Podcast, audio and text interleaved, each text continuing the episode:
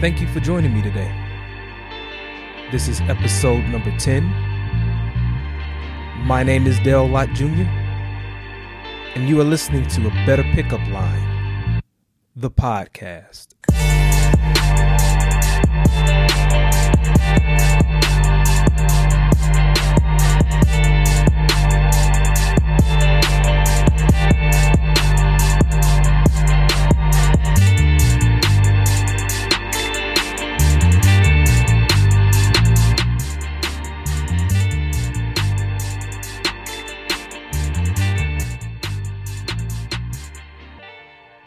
Right, welcome back to a Better Pickup Line, the podcast. So we've already come to the conclusion that it is God's will for you to be married, that God has a spouse for you tailor made according to the way that you're wired. And this spouse that you've been desiring, it is a gift of grace and you connect with this gift of grace by your faith. So you receive what grace is made available through faith. That's how you access it. You believe in him. You believe in his love. You believe that he has a plan for you, that he has a purpose for you. You believe your identity. You believe that you have the authority to speak those things. What things? Speak your spouse into existence.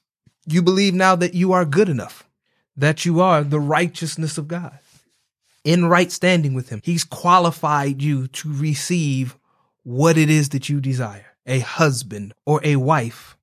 But now you say you have faith, then there should be some evidence of your faith. James 2:17 Thus also faith by itself if it does not have works is dead. But someone will say, You have faith, and I have works. Show me your faith without your works, and I will show you my faith by my works. And in verse 22, do you see that faith was working together with his works, and by works faith was made perfect? So if you're going to say that you have faith and that you believe, there should be some actionable evidence of what you believe. The problem is that when most people hear this, they think that they have to do something to prove that they believe and it's an arbitrary action that they that, that they select meaning they believe that their eyes are healed so they take their glasses off and they drive. Or they believe that God is going to do something for them so they decide in and of themselves of an action to try to manufacture the manifestation of God. And that's not what this scripture means. It simply means that when you believe something and you believe it to the point of action, that's the point in which you really do have faith. That's why James 1 and 8 says, meditate on the word day and night that thou mayest observe to do. We keep trying to jump to the do before we take care of the meditation. If we meditate on this word, we eventually will have an action born out of us. And when we allow that corresponding action to be born out of us and we follow through with that corresponding action, that's the works to our faith. It's corresponding action to what we say we believe. It should be something that flows out of us naturally, not something that we have to force. When you believe that a chair is going to hold you, you sit down naturally. It's not a forced decision. It's something that is born out of you. Now remember, God said in Genesis 2, I think it's verse 18, it's not good that man should be alone. I will make him a helper comparable to him. So I was studying that scripture and the Lord spoke something to me and I want to share it with you. It's not God who determines what we receive. It is us according to what we believe and bring forth out of our creative center. This is different than a works based faith that requires us to qualify to receive something. God has already provided the best for us. However, we can only access it through faith. Therefore, I'm not qualifying for it by works. I'm simply receiving it by taking his word, mixing it with faith, and feeding on it until it flows out of me. So I'm not receiving his best because I deserve it. I am receiving his best because I agree with what he said. So you can see from that part that you determine what you receive, not by your works, but by what you choose to agree with. So if you believe what God has said, you say, I believe this. It is not good that man should be alone. God promised me a helper comparable. He promised me a helper comparable to me. You say you believe that.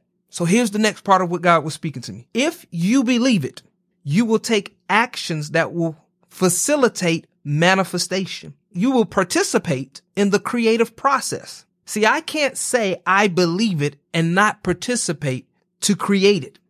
Now we're getting into seed time and harvest. See, the apple tree is already in the seed. It's now just a matter of planting the seed in the ground and caring for it till what's in the seed is revealed. Likewise, everything we need is in the seed of his word. And it's just a matter of putting it in our hearts and keeping it there until what's inside is revealed. If we say we believe, then we have to participate in the process. It's impossible to believe and not participate in the process. So by engaging in seed time and harvest, I'm participating in the process. I am not at this point trying to come up with an action all on my own to prove that I believe God. The only thing I'm doing right now is participating in seed time and harvest, putting the word on the inside of me. For right now, that is my action. That's the only thing that I am engaging in. Meditating on his word, watching over that seed, taking care of what it is that I allow myself to hear, what it is I allow myself to see, watching on television or being around, what it is I allow myself to imagine and think with my mind. I'm participating. Now see, God said he's going to give you a wife that's comparable to you. The interesting thing is it may not be comparable to what God said, but it is comparable to what you agree with. It's comparable to what you agree with or correspond with in process. So if you spend all of your time meditating and sowing lack or insufficiency where it comes to finding a mate, or you spend your time as a guy, you spend your time meditating on pornography. You spend your time meditating on, uh, uh, uh, I'll just say trashy women you spend your time developing that image, all of a sudden that's what you begin to draw to because that's what's comparable to what you, that's what's comparable to you right now. That's what you agree with. It's not comparable to what God spoke over your life. He created you as the righteousness of God and he has the best for you, but you're not placing your faith on the best. You're not agreeing with the best. You're agreeing with something that comes from the world. As a female, if you always meditate on the fact that there are no good men or that all the men are, are, are just average and, and God does not have the best for you, you're going to constantly attract to you that are just average, men that have trouble being faithful to you, men that don't treat you right, because that's what your meditation is. That's the process that you're participating in, sowing that into your heart. If you continue to rue, continue to stew over the hurt and the pain that has happened to you, that's what you're going to continue to, to draw into you. You got to remember that what you remember, you relive and what you relive, you reinforce and what you reinforce will reoccur. And so the cycle repeats. So before you try to make things happen, you need to spend time meditating on the word. That's your action for right now. Meditating on the word until an action is birthed out of you. See, we're wondering why things aren't perfect, why they aren't working, it's because we took action and put things in place before the seed of God's word birthed it forth. You entered into this relationship with this woman and it didn't come from the harvest of God's word on the inside of you. It came from you taking an action trying to be God in your own life. You fell in love with this guy that God didn't design for your life because you took action thinking that you had to make it happen when all you had to do was continue to meditate on the word of God until it came out of you. And then an action would have been born out of you that when you corresponded with it, it would have brought you the harvest of what it is that you were looking for or who it was that you were looking for. See, when you, when you buy seed, the picture of what that seed is supposed to look like is on the package, but the blueprints and the instructions for the ground to produce the image that's on that package is inside the seed. Yet we keep trying to produce what's on the package without the instructions, without the blueprints, without the tools contained in the seed, which can only be read when planted. We're trying to play it by ear. We're trying to freelance it. And sometimes we get certain parts right. But most of the time, it just isn't right. And we find ourselves looking for an eraser, trying to fix mistakes and redo it again when the simple way is to plant the seed in the ground. If you believe this word, if you believe God has a mate for you, God has designed somebody for you, put seed in the ground. When you try to recreate what's on the package without the precise instructions, things end up being a little off. You throw off all the measurements because we're intricately made. You know, it's like when you're building a house. If you were to purchase a prefab house, it's a prefabricated house. It may be built on site, but everything was built to exact measurements at a different location. But if you built your own house on site by hand, you know, there's going to be a lot of adjustments that need to be made because some things are going to be a little off. You know, if you've ever walked into an old home in which uh, someone built, let's say back in the 20s, they built it by hand before everything had uh, uniform measurements. And if you try to replace windows in, in, in that kind of house, it's hard because you have to find something that closely aligns to it, but it never really exactly aligns to it because it was built uniquely in that situation for that house. And what happens is this. That's how our life is. God actually built all the pieces, designed all the pieces for our life in heaven to be put together and constructed here on the earth. So the measurements, they're exact, they're precise, and they fit perfectly. But when we try to interject ourselves and build some things by hand on site, it throws off the fit. And then we're looking at God like, God, how come it's, how come it's not fitting right? How come it's not working right? It's because you interjected your own self effort into something that he had already designed with such specifications that no tools were necessary to build it or construct it, put it together here on the earth. But you figured in your own wisdom and your own self effort that you knew better and that you could add and improve upon what God had already designed. And you ended up throwing off the fit. The only thing that God needs you to do is to plant the seed of his word in your heart and let it grow out of you.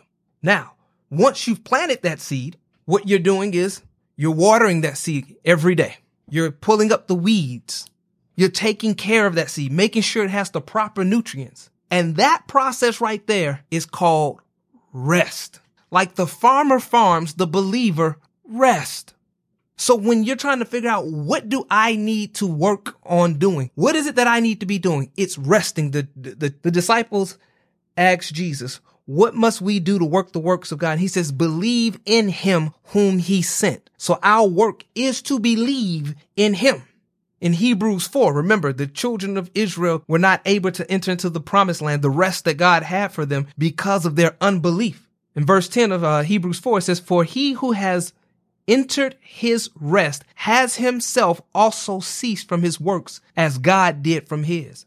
Verse 11, let us therefore be diligent. Let us therefore labor to enter that rest, lest anyone fall according to the same example of disobedience. What's the same example of disobedience? Having an evil heart of unbelief. But now we see that if we want to enter into that rest, that we have to labor to enter into that rest. Verse 3 says, For we who have believed do enter that rest. So when we believe, we enter into that rest. And obviously, according to verse 11, that requires some labor. That requires some effort. And you can't be afraid to put forth the labor for which God created you, which is to rest in Him. He's already done the work and we are to believe. The Bible tells us that as we receive Jesus, we should also walk in him. How did we receive Jesus? We believed and then we spoke it. And that's the exact same way that we should live our life. That's the exact same way that you should receive the mate that God has for you. You believe it. You speak it. You labor to enter into that rest, which means you're going to fight to keep that position of believing what he said. Satan's going to come after you with everything to try to move you from your faith. Hath God said this? Are you sure? So he's going to send the wind and the, and the waves. He's going to send the distraction. He's going to send the discouragement. But your job is now to continue to water that seed. How do you water that seed? Get in the word of God. You're going to continue to pull up the weeds. What are the weeds? The weeds are the negative thoughts. The, the weeds are the, the doubt and unbelief that is trying and the contrary images that are trying to come against you. Remember Abraham, it says that he hoped against hope. He hoped against all the expectation of the world. The world had a different expectation. You at 100 can't have a child. Sarah, she can't have a child at 90. So therefore, the expectation is that you will go childless. And he hoped against that. Remember, you are a king and a priest, so you have a different authority. You have the authority to make a decision, to issue a decree. The king never does the work. Someone else or something else gets the job done. See, you keep thinking it's about your self effort and it's not. When we hear work, we don't realize that our work as kings and priests looks different than everybody else's. When God created Adam, Adam was in the garden tending and keeping that garden. But that doesn't mean Adam was out there tilling the ground and out there breaking a sweat. Adam's work looked different. What was Adam's work? When God brought everything to him, brought the animals to him, Adam gave names to all the animals. Adam was out there using his authority. Adam was setting order with his words. God, when he created the world, it wasn't with his hands. He spoke, let there be. Our work looks different. Our work is to set order, to establish the day. So when it comes to a mate that you're looking to find, you set order, you establish the day, you use your authority. Now, I must admit, it becomes hard work to maintain your stance sometimes because everything is trying to move us off of our position. That's why the Bible says that he would keep in perfect peace him whose mind is stayed on him. And he tells us to whatever things are good and lovely and of good report, think on these things. Keep your mind stayed on things that are above and not on things on the earth. Why? Because when we do that, we're able to stay in that place of rest. And so we're going to have to actively fight against the enemy when he comes against us. When you have a negative thought that goes uh, across your mind, you have to actively open your mouth and say, no, that's not what we believe. We believe X, Y, and Z.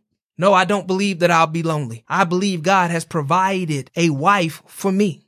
You have to fight for that position. You have to use your authority. It's not about your self effort. It's about you getting to the place where you say, you know what? God has it. I'm going to rest. I'm going to relax. And when you start using your authority and not using your self effort, you'll see results. But other people may look at you and think you're being lazy, but you're not.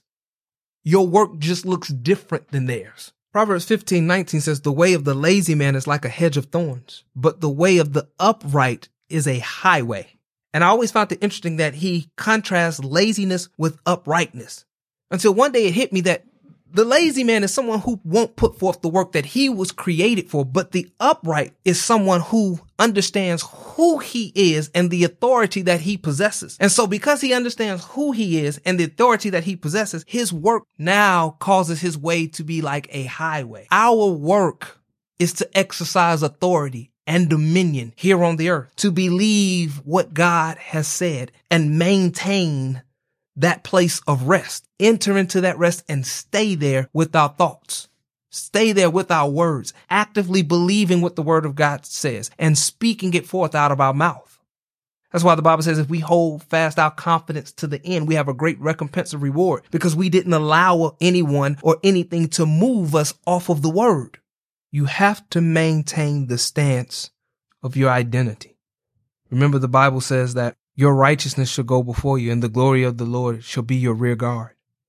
The glory, the manifestation is coming behind proving what your righteousness has gone out to establish. And when I say that, keep in mind there are two things. First is when we talk about righteousness, we're talking about being in right standing with God, being right with God. Jesus made us righteous. We can never lose that righteousness. But when I say your righteousness, I mean, what do you agree with God on? Because when Abraham believed and it was accounted to him for righteousness, Abraham believed what God said. So when you believe what God said about you, to you, for you, that's your righteousness. Meaning both of us may be looking for a house. But I may, but God may have spoken to me a debt free house where God may have spoken to you that he was going to give you favor to get the bank loan. And then he was going to pay off the debt through other, you know, there's going to be other means for me to all of a sudden not believe the debt freedom the house uh, uh, being brought to me debt free, but to try to believe it your way, I've let go of my agreement with God. Now I'm in doubt and unbelief because I don't believe what he has said. And now that's not accounted to me for righteousness for agreement. So when you agree with God, you hear a lot of times say your righteousness. That means w- what you are agreeing with God concerning. And it goes out before you and it prepares your way. It brings back into existence that which belongs to you through faith. But Satan is going to fight you on this. So what you have to do is realize that when you sent out your faith, when your righteousness is preparing your way before you, you have to have some patience. So if I say, I believe that God has a spouse for me, the righteousness of faith is going out and bringing to me the wife that God created for me. But if I change my mind while the righteousness of faith is on its way, then that stops the process. It's like me sending my homeboy to the store to buy me, uh, to get me some chips. But then I change my mind, call him on the phone. That's all right, dog. Now that's all right. And he comes back. Oh man, you know what? I do want those chips. Yes, I, I want those chips. So he goes to go get the chips. But before he can go get the chips and bring it back, I change my mind again. That's what happens with most of us. We keep changing our mind and a double minded man shall not receive anything of the Lord. Stay in this place of rest. Hold on to your faith. When things challenge it, you stand up and you meet it with the word of God. Speak the word of God in the face of all adversity. Never leave that place of rest. Don't try to do it through your own self effort. And watch how God supplies you with an awesome husband or an awesome wife. And like I always say, tailor made according to the way that you are wired. But first, you got to participate in the process. You say you believe, plant that seed, keep it there. Like the farmer farms, you rest. Well, that's our show for today. If you have any questions, you can reach out to me through my social media accounts at DaleLottJR. And on Instagram, it's Dale.Lott. Or you can reach out to me through my blog, a betterpickupline.com and inbox me your questions there. Now, before we leave, I'm going to ask you to do three things. Number one, subscribe. Whether you're listening through iTunes, Google Play Music, Stitcher, or whatever your favorite podcatcher is, make sure you subscribe. The second thing, help me spread the word. If you're consuming this podcast through Facebook or YouTube, like, share, comment. Make sure you tell somebody who you think this podcast would be a benefit to. The third thing I'm asking you to do is visit DaleLott.org. If you'd like to invite me out to your church, your convention, your conference, your organization, whatever your function is, you would like me to come out and speak, you can find all the information on DaleLott.org. As well, there's information about my book. In that land, a seed time and harvest approach to finding a wife. And I'm going to ask you to purchase that today. And with that being said, I want you to have a great and awesome day. And join me next time on a better pickup line, the podcast.